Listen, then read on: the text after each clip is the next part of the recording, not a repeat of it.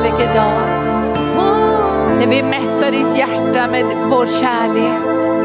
För att kunna höra från himlen när du säger föd mina lamm. Var en herde för mina får. Och vi ber dig för människors frälsning. Att många ska få höra evangelium under påsken och beröras av din övernaturligt goda, härliga kärlek. I Jesu namn. Amen. Vi känner Guds ande, känner ni det? Alltså vi känner Guds närvaro. Och vi älskar Guds närvaro för det är Guds närvaro som är den bästa platsen för syndabekännelse. Alltså att få pröva sitt hjärta. Det är den allra bästa platsen att höra Guds röst och kunna skilja på andra, alla andra röster. Det är Guds närvaro. Tack! Det är väldigt härligt. Den här sången kan man väldigt mycket flöda ut i. Det är fantastiskt härligt att känna det här flödet. Vilken härlig dag vi har. Och vi får höra Anita Rickardsson berätta om Sjöhamra gård. Jag har haft retreat i helgen. Och det var väldigt, väldigt fin retreat. Jag tror vi var ungefär 17 personer. Och det kom folk från många olika kyrkor faktiskt. Många, många olika kyrkor som kom från olika ställen i Sverige. Och vi sa så här, vilken fantastisk gemenskap det blev. Från alla möjliga håll. Kyrkligt håll och frikyrkligt håll. Och så kunde vi bara prisa Herren och bara praktisera hans närvaro. Så det var en riktigt, riktigt härlig retreat. Och vi, vi, jag ska säga någonting kort nu så här också att vi håller på på fiska i havet.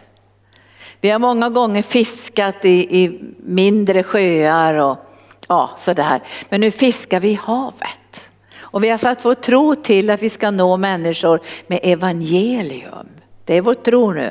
Så det som kommer att hända under påsken nu det är att vi kommer att ha från, från långfredagen och fyra dagar framåt då, till påskdagen kommer vi ha i huvudtidningen Expressen en halvsida som talar om det nya livet i Jesus genom Jesu död och uppståndelse. Be för det i huvudtidningen. Och vi hoppas att kanske, vi ser om, om 5000 ser det och får höra hur man blir frälst. Och inte bara det, utan under hela april så har vi en kampanj digitalt i Svenska Dagbladet, Expressen och Aftonbladet på deras tidningar där vi sätter in sådana här miniannonser hur man blir frälst, hur man blir fri från oro och hur man kan höra den himmelska sången i sitt hjärta. Så be för det.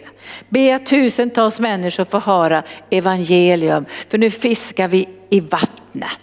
Vi kanske inte får napp första dagen vi fiskar, men det banas en väg för människor att se och höra evangelium från Guds hjärta. Och sen kommer vi också ha måndag den 11, så var med och be för det också.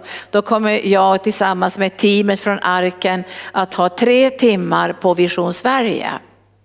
Jag hjälper dem ibland så här lite då och då. Så, så hjälper jag dem och nu så är jag där liksom och stödjer dem lite grann. Vi tycker att det, det, det är härligt att vi från arken kan stödja och välsigna Kristi kropp. Det är liksom vårt signum här. När jag blev frälst så var det väldigt, väldigt starkt i mitt hjärta att välsigna Kristi kropp.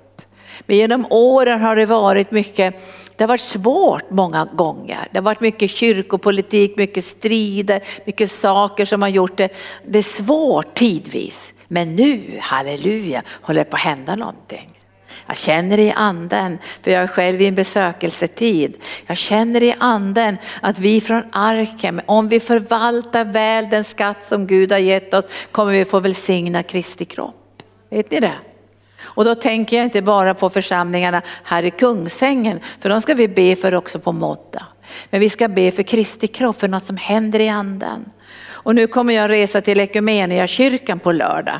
Och där kommer jag ha en liten dagkampanj. Och det är kyrkan i Kungsör som heter Centrumkyrkan. Så vi ska välsigna kyrkan. Vi ska välsigna alla frikyrkor, pingstkyrkan. Vi ska till och med välsigna katolska kyrkan. Vi kanske får välsigna grek eller rysk-ortodoxa och grek-ortodoxa. Ibland kom det hit folk från ortodoxa kyrkan och var med på våra möten. Vi har inte sett dem på länge nu. De smög hit då, en del som var diakoner och, så här, och ville vara med i smörjelsen. Var med och be för det här vänner. Var med och be att det ska hända något i Kristi kropp i Sverige och att du och jag ska få vara med i församlingen Arken och förbereda bruden. Är ni med på det? Alltså vi välsignar med det vi har fått ifrån Gud. Och får vi bara välsigna en liten mini öppen dörr så kör vi Guds kärlek där. Får vi en öppen stor dörr så kör vi Guds kärlek där. Alltså vi ska låta Guds kärlek som är det som Gud har kallat oss till att välsigna, ge liv, ge hälsa, upprättelse. Nu finns det så mycket trasigt i människors liv. Det finns så mycket trasigt i relationer. Det finns så mycket trasigt i läror. Alltså trasiga läror som gör att det blir så trasigt. Men jag tror att Herren håller på att göra någonting på en annan nivå. Är vi med på det? Där det kommer att flöda en otrolig kärlek och vi går in i ett bönearbete nu för att kunna stå till Herrens förfogande för att kunna bli till så stor välsignelse som möjligt. Och då behöver vi förvalta det vi har här. Vi behöver vara stolta över det som Gud har gett oss och, och, ta det tillvara så att vi kan ge ut det. Och nu är mycket det här med, med retreatcentret också, att det börjar komma folk från, från, olika delar i Sverige som börjar höra, här kan man möta Jesus, här kan man få hjälp att fokusera. Ni vet att många kyrkor idag har väldigt korta möten.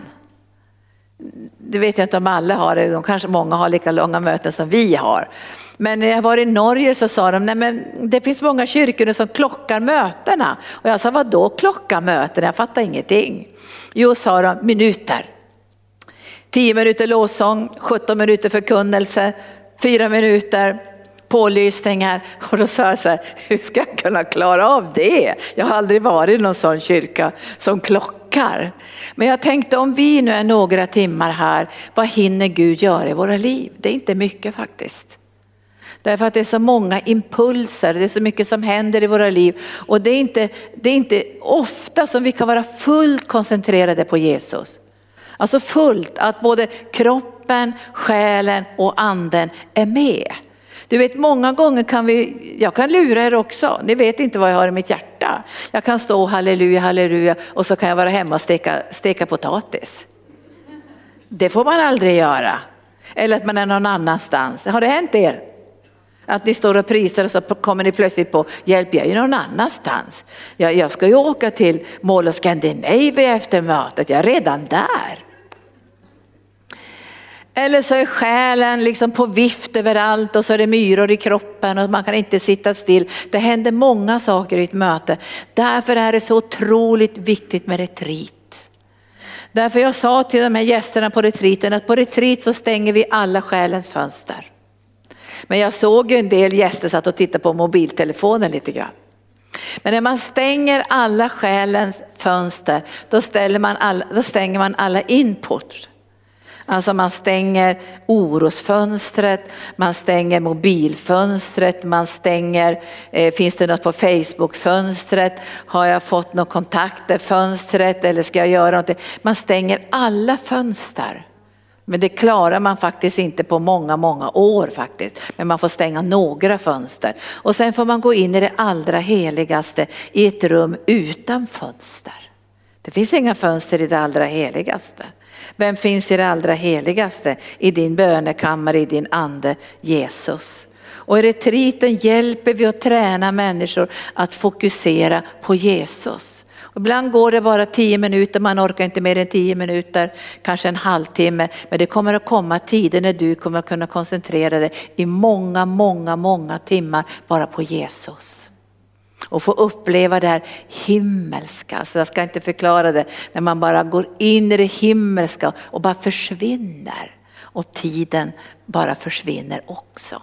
Där fick vi se lite grann den här retriten. Nu är det temaretriter som jag har, men vi kommer också börja med tysta retriter. Vi kommer att börja fasta retriter. Nu tar vi lite, lite light, vi gör det lite lättsamt nu för att man ska komma in i den här längtan. Men det kommer tider när vi kommer att kunna avskilja mera tid för Herren. Och jag känner så att jag vill ge det här till Kristi kropp. För jag vill ge det här till er också, till den unga generationen. Därför Gud har gett oss en sån aktiv vision. Alltså när, vi, när Gunnar och jag hörde från himlen så visste vi, det här kan ju inte vi bära själva. Det här måste en församling bära. Det här måste ett folk bära. Så stort är det. Och vi har ju rört oss över många, många länder ut över världen. Vi har bibelskola, vi har helande center, så nu i veckan har vi helande dagar. Det sa inte du Violetta, men när jag predikar på onsdagen så är det helande dagar och det börjar komma mera folk. Och vi, vi behöver mera förebedjare. Alltså det, det, det, är saker som händer som gör också att vi behöver frigöra människor utan att man blir utbränd. För man kan ju välja så här, ja men jag ska bara vara med Jesus, bara vara med Jesus, jag ska inte vara något i den här världen, jag ska, bara, jag ska låsa in mig på Sjöhamra gård och kom inte och hämta mig på tio år. Nej, men det är inte så som vi kan leva förstår ni. Utan vi måste bevara den här närvaron i den heliga ande i det aktiva utåtriktade missionsarbetet och hjälpen till människor utan att bli utbrända. Vad säger ni om det? Och då kom jag ju plötsligt på att vi behöver hjälp. Den sjunde maj kommer vi ha en stor försäljning här. Hanna, kommer att, Hanna Graf, min dotter, kommer att sälja ut alla sina grejer i princip. Och jag kommer att sälja ut och tömma också. Jag har sparat på grejer i 15 år, nu ska det ut. Jag har så mycket vackra saker så vi ska sälja till missionen. Och sen ska vi ha påsklunch också. Och då sa Susanne så här, kan någon komma och hjälpa mig? Ja, det kommer jättemånga, sa jag. Det är som villighet. Det är att Jesus säger att vi ska leva i världen men inte av världen. Och han har gett oss ett extremt uppdrag. Gå ut i hela världen och förkunna evangelium. Alltså Guds rikes folk är aktiva men inte stressade, inte utbrända, inte frustrerade utan det är därför som vi behöver träna och praktisera Guds närvaro så vi kan bära med Guds närvaro hela tiden. Inte bara i förkunnelsen eller när vi åker på team eller missionsarbete utan hela tiden praktiserar vi Guds närvaro och fokuserar på Jesus här inne i vår ande. Och jag ska ta lite grann av det här idag för jag känner att det här är så viktigt för jag märker att många ledare faller. Visst är det tråkigt att se det? För jag vet ju det här också att om du inte praktiserar Jesu närvaro så, så, blir, du, så blir det sånt tryck och ni förstår att när människor kanske har jättestora församlingar på kanske hundratusen eller har jättestora kampanjer och jättearbeten. Det är jättestort tryck på höjden. Det blåser rätt mycket på berget. I det ansvar och utmaning och beslutsfattande och ekonomi och allt det Och många ledare blir så slitna. Jag hörde en ledare som sa, jag är så pressad.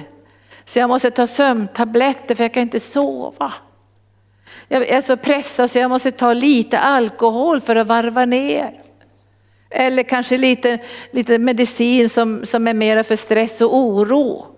Så tar man det istället för att praktisera inre bönen och få den beröringen och den kärleken och den styrkan och den nåden genom den heliga ande. Och det här kan man träna på retreatcentret. Och man behöver träna det många gånger för att sen börja praktisera det i vardagen. Praktisera Guds närvaro. Jag märker att jag, eh, de skojar med mig här, eh, eleverna, när jag jobbar dagligen för jag går så här tack Jesus, tack Jesus, tack Jesus, tack Jesus. För jag, jag för min kropp, min själ, min ande i fokus på Jesus. Att jag hela tiden kan tänka, nu är det Jesus, jag har kontakt med Jesus, jag älskar Jesus, här finns resurserna, här finns kraften, här finns nåden. Och så fokuserar jag, påminner mig själv, Jesus är här, Jesus är här, Jesus är här. Det, det, och jag känner att ni som församlingsmedlemmar och alla ni som ser mig nu också, vi ska inte falla på, på, på, på målsnöret. Eller vad säger ni? Vi ska inte falla på målsnöret. Utan det bästa ska vara, vi ska gå från härlighet till härlighet. Vår yttre människa förgås ju, det står ju det. Men vår inre människa ska bli starkare och starkare för varje dag. Därför att vi är förenade med Gud. Jesus säger att jag är i Fadern och Fadern är i mig. Och, och, och, ni och jag är i er och ni är i mig. Alltså vi är förenade med Gud och det är många gånger vi inte ens tänker på det här.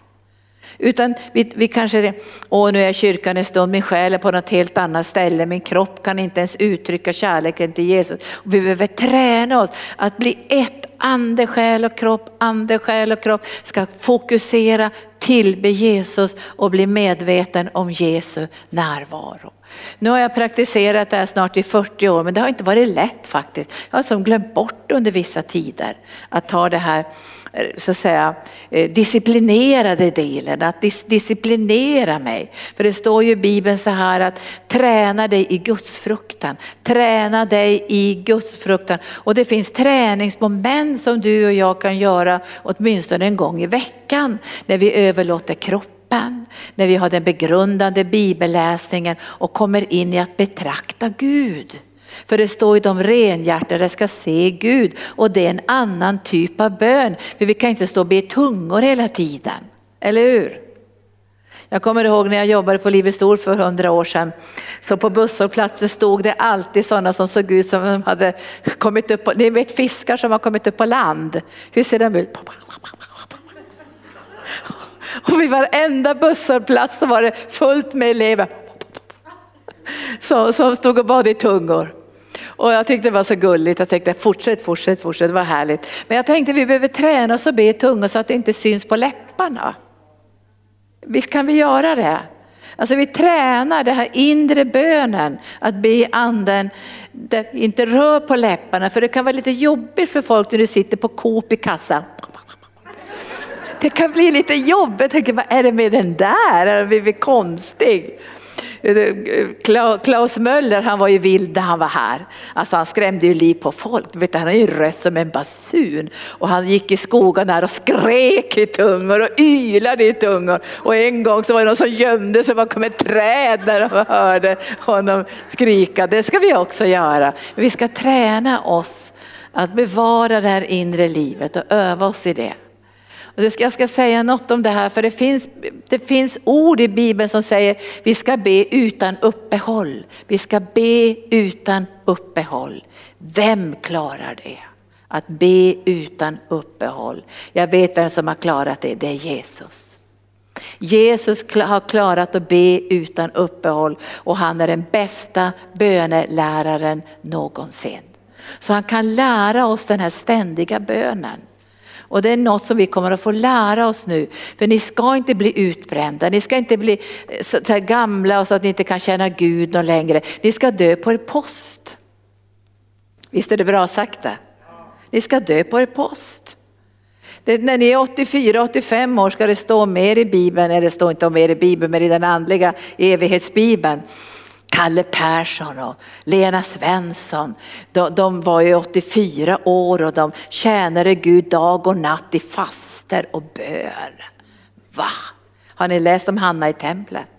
Alltså hur fick hon den kraften? Hur fick hon den smörjelsen? Att vid 84, 84 års ålder flöda så profetiskt att hon hade en timing när Jesus skulle bäras in i templet.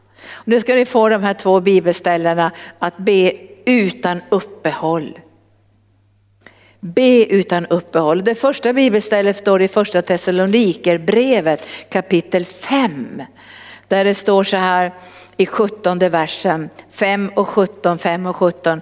Be utan uppehåll. Be utan uppehåll. Be utan uppehåll. Men man känner så här, nu har vi bett till Jesus här i kyrkan och så går vi och gör någonting annat och sen tappar vi bort bönen och sen får vi komma på sen ikväll, vi ska ju be lite aftonbön. Alltså det här är en annan dimension förstår ni. Det här är ett annat sätt att leva. Och på det här sättet kan bara Jesus hjälpa oss att få det här ständiga livet med Gud. För Jesus säger, jag gör ingenting som jag inte ser Fadern göra.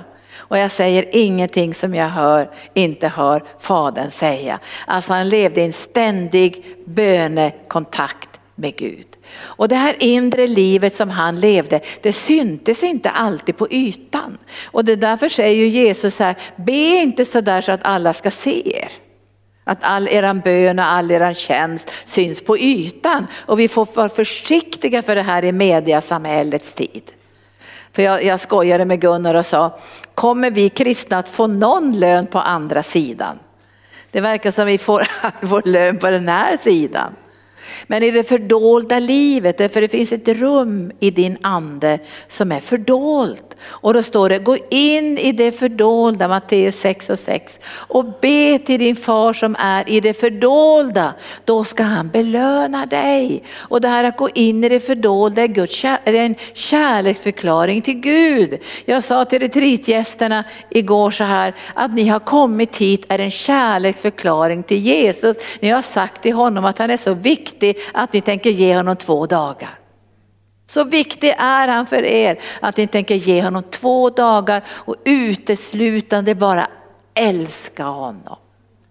Så när vi går in i den här kammaren, då, då, är det din egen relation med Gud och den träning du får, den övning du får att att praktisera Guds närvaro och vara rädd om Guds närvaro. Vi ska vara rädd om Guds närvaro. Jag, jag sa till Herren när jag var ung, det värsta jag kan tänka mig är att såra frälsaren och bedröva den heliga ande. Alltså det är det värsta jag kan tänka. Och ändå är det så många gånger som man känner när man är i det fördolda rummet när Herren prövar ens hjärta och så får man se, det här var inte vackert. Det här var dålig attityd. Det här var upproriskhet. Det här var saker som Gud inte hade behag till. Vad gör man då? Man säger förlåt och rena mig i blodet. Det går så snabbt. Men det är väldigt, väldigt härligt att få det här inre livet med Gud.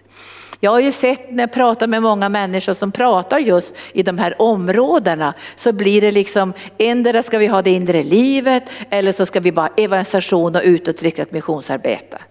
Jag tror vi behöver båda delarna. Och vi ska ha båda delarna som ska vara kraften, närvaron som gör att vi kan expandera ännu mer och nå ännu mer länder, ännu mer bibelskoleelever, betjäna ännu mer människor på den här platsen. Därför vi går inte i egen kraft, vi går i en övernaturlig smörjelse i den heliga ande. Tack Jesus. Och då säger han, be utan uppehåll. Jag stryker under det här, be utan uppehåll. Har jag uppehåll i min bön? Jag har inte det så mycket nu längre faktiskt. De sista 15-20 åren så, har jag liksom mera medvetenhet om Guds närvaro och jag märker det i flödet. För för 25 år sedan kanske skulle jag tycka det var jobbigt om folk kom och sa, kan du be för mig? Eller man måste plötsligt vara i ett sammanhang där man måste vara aktiv fast man inte hade bestämt sig för det. Alltså man var inte ledaren där. Utan plötsligt så måste man gå ut i smörjelsen. Och då har jag märkt, det finns närvarande. Alltså det går att gå ut i smörjelsen, det går att gå ut i nådegåvorna, det går att gå ut i det gudsord som kommer just till den människan. Därför att det, det blir inte långt till Jesus. Visst, ni förstår vad jag pratar om. Därför många gånger kan det vara, nej men jag kan inte flöda i anden, jag måste fasta och be två veckor. Men när du har praktiserat inre bönen så är det närvarande Guds kärlek också till andra människor. Det bara finns där. Och det var någon som frågade mig på retreatcentret, ja men hur kan det fungera så där för dig Linda? Jag sa, jag kan bara förklara det med inre bönen. Därför Jesus är så nära så att jag, jag kan höra vad han ber för andra. Men om jag slarvar med det här så blir det svårare att höra hans röst. För vi ska ju gå in och ut tillsammans med honom. Vi går in i den inre kammaren, vi går ut i missionsfältet, evangelisationen, arbetet i församlingen. In och ut står det att vi ska gå in och ut och finna bete säger Jesus. Det så här, be utan uppehåll och nu ska vi titta på Efesierbrevet, det är samma ord som kommer där och det är från Efesierbrevet 6. Och i 18 versen där så handlar det om vapenrustningen.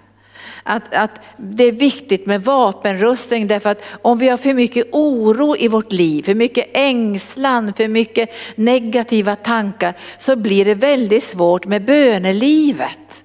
Det kommer att kretsa kring oss själva mycket. Kring våra egna liv och våra egna ekonomi och våra egna barn och barnbarn. Och, och till sist så stannar liksom livet upp på något sätt. Och då, då, säger han så här, ta på er hela vapenrustningen. Och jag, jag brukar säga så här, tappar du bort vapenrustningen helt och hållet, så tappa aldrig pansaret över ditt hjärta. Tappa aldrig det pansaret. Det är den dyrbaraste delen i din vapenrustning, din andliga kärleksrelation med Jesus. Bevara det, bevara det, bevara det. Det är det dyrbaraste. Och jag tänker ibland så här, vad hemskt om Jesus skulle komma tillbaka och så har jag ingen olja i lampan. Det ska inte fylla mig med skräck och så, men det fyller mig med längtan i alla fall. Att jag vill alltid ha olja i lampan. Jesus, jag vill alltid ha olja i lampan. Jag vill alltid kunna flöda i den heliga ande. Jesus, påminn mig om jag har tappat oljeflaskan. Påminn mig om jag behöver få mina ögon smorda av din ande. Det här är en bön som man får ha också.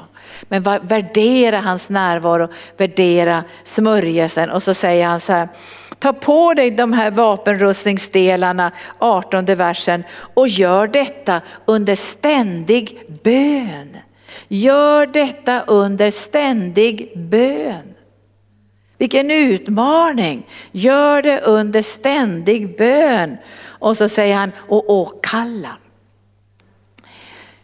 I buddhismen älskar man ju tystnaden. Det är det som är målet för buddhismen, att få någon total tystnad. När alla dina ord tystnar, ni vet ibland måste det tystna, eller hur? Alltså man ber till Gud och man har bett flera timmar och så här. Och så är det många gånger slut där. Men det är bara början. Att nu kommer nästa fas, när han ska tala in i ditt och mitt liv. Och då behöver vi lära känna den här mättade kärlekstystnaden som egentligen står i psalm 27. Ett har jag begärt av Herren, därefter traktar jag att få skåda Herrens härlighet. Att få betrakta Gud. Och därför måste vi öva oss i den ständiga bönen som egentligen inte är en bön där vi går och pratar med Gud hela tiden. Utan det är en bön där vi praktiserar hans närvaro. Och den bönen kan inte fungera utan åkallan, för då blir det buddhismen. Alltså vi behöver börja den här ständiga bönen med att uttrycka vår kärlek till Jesus och öva det här. Alltså öva och säga, jag älskar dig Jesus, jag älskar dig Jesus. Både i lovsången, vi älskar dig, vi älskar dig, vi älskar dig, vi älskar dig. Och till sist vet man vad man ska säga. Man försöker hitta på, jag älskar dig jättemycket, jag älskar dig med ända till månen, jag älskar dig Jesus, jag älskar dig. Och då känner man att alla ord försvinner och så kommer den heliga ande. Och så hjälper han dig att uttrycka kärleken till Jesus. För det är det som anden ska göra. Därför när du och jag talar i tungor talar vi direkt till Gud. Och så kommer den helige ande och hjälper dig i bönekammaren bara få uttrycka den här kärleken med tungor. Och det kan du göra 10 minuter eller 20 minuter, det kan du göra i två timmar om du vill. Att du känner att du uttrycker med kärlek till Jesus. Jag bara älskar det. Tungotalet, tungotalet, tungotalet. Men så kommer det till en punkt då du känner att din ande börjar sucka. Har du känt det? Det blir en suckan. Åh, oh, bara älskar, oh, jag bara älskar dig Jesus. Åh, oh, jag bara älskar dig Jesus. Det blir som en suckan som kommer upp ur ditt innersta. Och så kommer det en tystnad som är mättad av kärlek. Och det är den tystnaden som du måste praktisera i ditt innersta.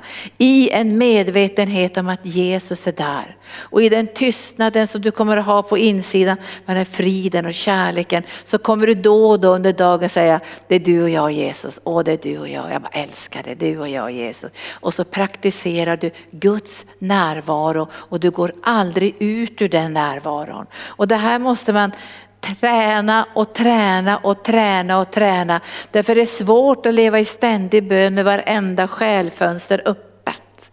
Varenda intryck, um, oro i kroppen och bekymmer och allt sånt där. Och därför säger Herren en sak idag, det sa han, sa han till, har han talat till mig många gånger. Framför allt som ska bevaras är det hjärtat. För därifrån utgår livet. Bevara ditt hjärta, för där ditt hjärta är hittar vi din skatt. Om, om vi skulle fråga varandra här, vad är det för skatt jag har? Då vet jag att er skatt älskar Jesus. Men ibland när man går och frågar människor ute i världen, vad är din skatt? Så är inte det att älska Jesus. Det är kanske karriären, det är liksom pengarna, det är där Spanien res och det nya huset i Spanien och allt möjligt annat. Så de, de, de, de pratar inte om kärleken till Jesus. Och därför tyckte jag det är så skönt på retreatcentret, alla pratar om kärleken till Jesus. I varenda bord, varenda fikapaus, kärleken till Jesus, kärleken till Jesus, kärleken till Jesus som brinner i människors hjärtan. För där vårt hjärta är, där är vår skatt. Och det här behöver man testa liksom lite då och då. Har jag glidit bort från skatten? Och, och jag tänker också, har jag glidit bort från uppdraget? Därför jag är bunden till det här uppdraget på arken, till den här himmelska visionen. Jag är bunden i anden. Så om jag skulle stå inför konung Agrippa så skulle jag säga, förstår inte du konung Agrippa att jag kan inte vara ohörsam mot den himmelska visionen. För om Jesus är min skatt så är hans vilja min skatt också. Eller hur? Hans vilja är min skatt. Det är inte bara så nu Jesus, du och jag sitter här på retreatcentret, utan hans vilja är min skatt. Hans plan för mitt liv är min skatt. Och det mitt hjärta är, är min skatt. Och då säger Herren, vi ska stanna bara en stund vid det, så säger han i Johannes evangelium något om våra hjärtan. Alltså ditt hjärta där, där du ska praktisera den här gudsnärvaron får inte vara öppet för oro. Därför att om ditt hjärta är öppet för oro så kommer du inte kunna praktisera någon inre bön. Du kommer liksom hela tiden undra hur ska det gå, vad hemskt det här, vad, vad händer nu? Ni vet allt som har med oro att göra, allt som har med fruktan att göra. Och därför uppmanar Herren oss för sin egen kärleks skull. Så säger han så här, låt inte era hjärtan oroas. Låt inte era hjärtan oroas. Och varför säger han det? Ja, därför att om mitt hjärta oroar sig, då oroar sig min själ. Därför det är mitt hjärta som styr min själ. Och då får jag både oro i själen och oro i anden och oro i kroppen. Fy vad jobbigt, det kallas för ångest. När vi möter människor med svår ångest så är det oro i anden om de är frälsta då, oro i själen och oro i kroppen. Därför säger Herren, låt inte din ande oroas, låt inte hjärtat oroas. Och det här säger han på många, många ställen. Förstår inte att jag har omsorg om dig?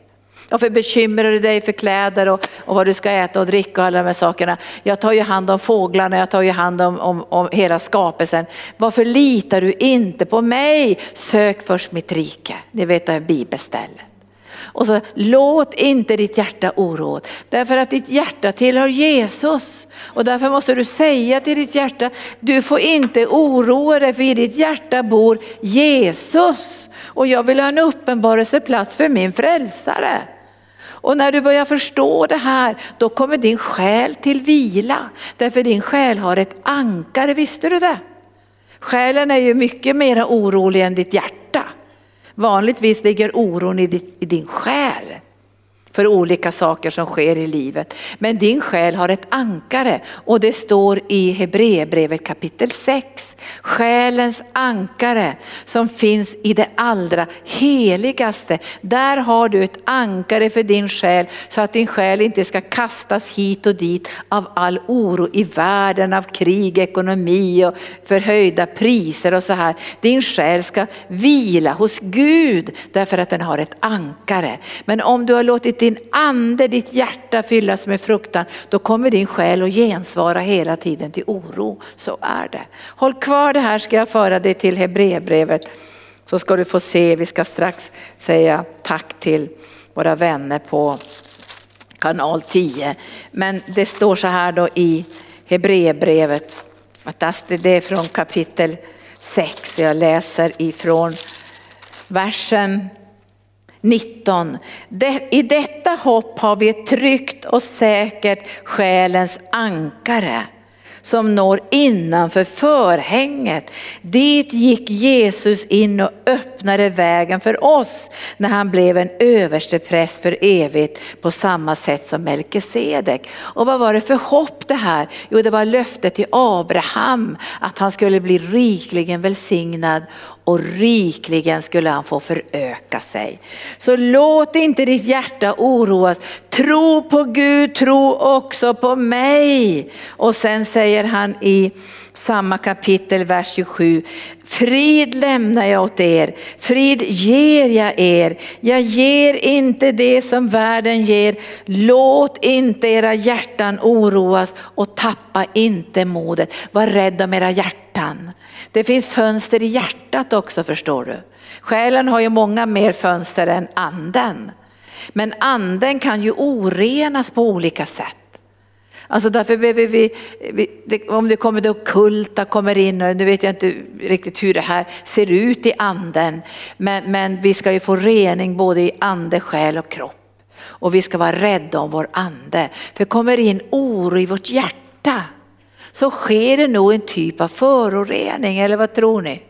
Alltså vi ska stänga till, vi släpper inte in det här i vårt hjärta för framför allt som ska bevaras är det vårt hjärta. För därifrån utgår livet och det är i ditt hjärta som du ska praktisera det underbaraste av underbaraste av underbaraste, det är Guds närvaro.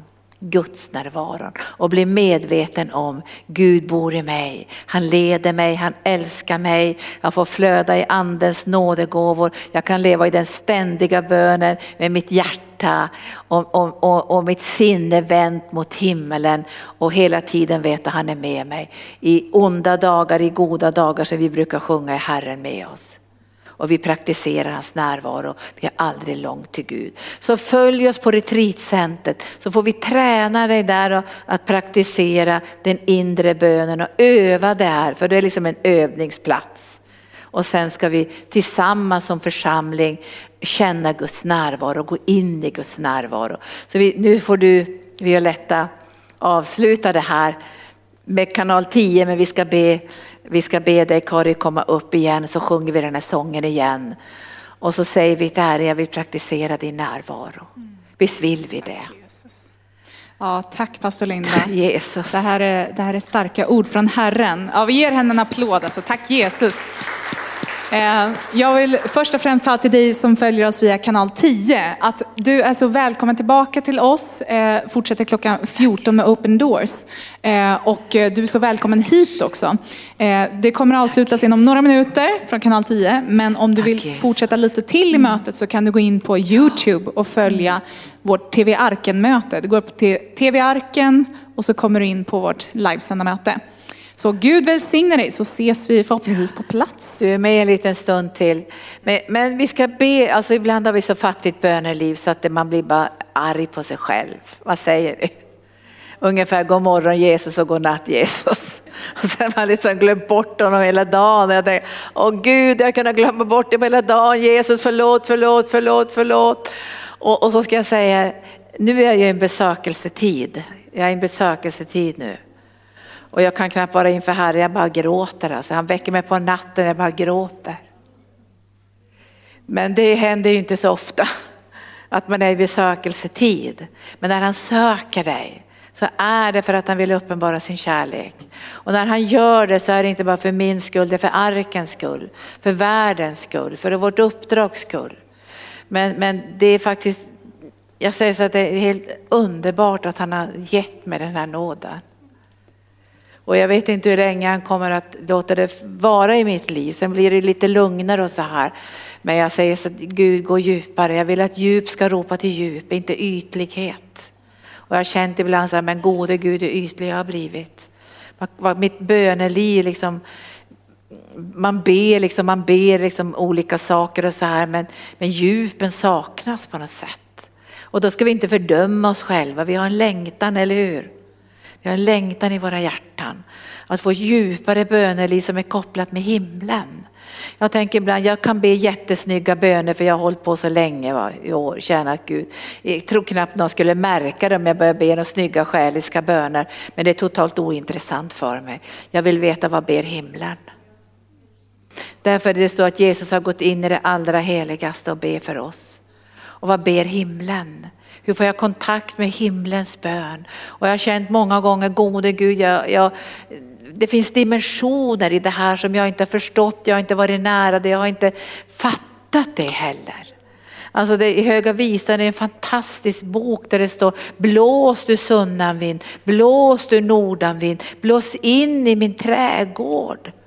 Så det blir en väldoft för Jesus och så kommer han sen och då öppnar inte hon dörren för honom. För då har hon andra saker för sig i det höga visan.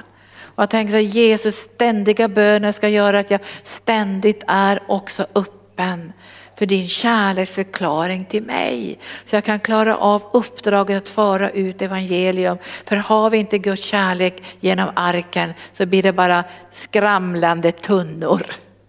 Det blir bara skrammel. Men vi är på olika plan i vårt böneliv, men vi längtar allihop idag, visst gör vi det? Ett djupare böneliv en djupare kontakt med Jesus så att vi inte blir utarbetade i bön heller utan det får bli en vederkvickelse för våra liv. Och min bön är också nu och för dig och för oss allihopa att vi ska få ett djupare liv med Gud utan att tappa kontakten med vårt uppdrag. Vi kan hålla ihop det här missionen, bibelskolan, allt det. Vi kan hålla ihop det och vi håller ihop det väldigt, väldigt bra och på rätt sätt när vi gör det i bön. Det tror jag. Men min längtan är fördjupa min kärleksrelation och fördjupa min kärlek till människor. Fördjupa min kärlek till Kristi kropp, till det sargade, till det nerbrutna så att arken kan få vara en kanal från Guds hjärta till att hela. Och då behöver vi tänka vilka relationer behöver vi hela själv? Är det någonting vi behöver göra upp i våra liv? Och då ska vi inte springa hysteriskt och försöka göra det utan vi ska be den helige ande leda oss och den bästa vägledningen är i tillbedjan. Visst är det det? Då kanske man känner att jag borde ringa till mamma, jag har varit lite fräsig på sista tiden. Eller jag behöver ringa till min kompis och den här relationen är inte bra. Gud hjälp mig att få den försonad. Och då kan tillbedjan hjälpa dig och mig att få en väg. För allt går inte att lösas på mänskligt sätt genom samtalsterapi eller något annat. Utan det är Guds ande som måste komma in och göra det här möjligt. Och jag tror att det sker genom bönen. Tack Jesus. Så känner du idag, gode Gud, jag vill ha ett djupare böneliv, så säger han jättebra, jag kommer och hjälper dig med min ande för att fördjupa det här i ditt liv. Och det enda du behöver säga är ja tack bönen. Tack Jesus, tack Jesus. Tack för att du fördjupar mitt böneliv. Tack för att du för mig närmare ditt hjärta. Tack att du lär mig den ständiga bönen mer och mer för framtiden. Så att jag alltid i alla livssituationer kan praktisera och bli medveten om din underbara, ljuvliga närvaro. Kom helige Ande. Nu tar jag emot själv och nu tar du emot för ett fördjupat böneliv för dig själv och för människor som behöver oss. Det kommer fler och fler till arken. Och Anita säger, men jag har inga förebedjare, det brister i förebedjare. Men kanske idag också Gud lägger en kärlek, djupare kärlek i ditt hjärta att ställa det till Herrens förfogande.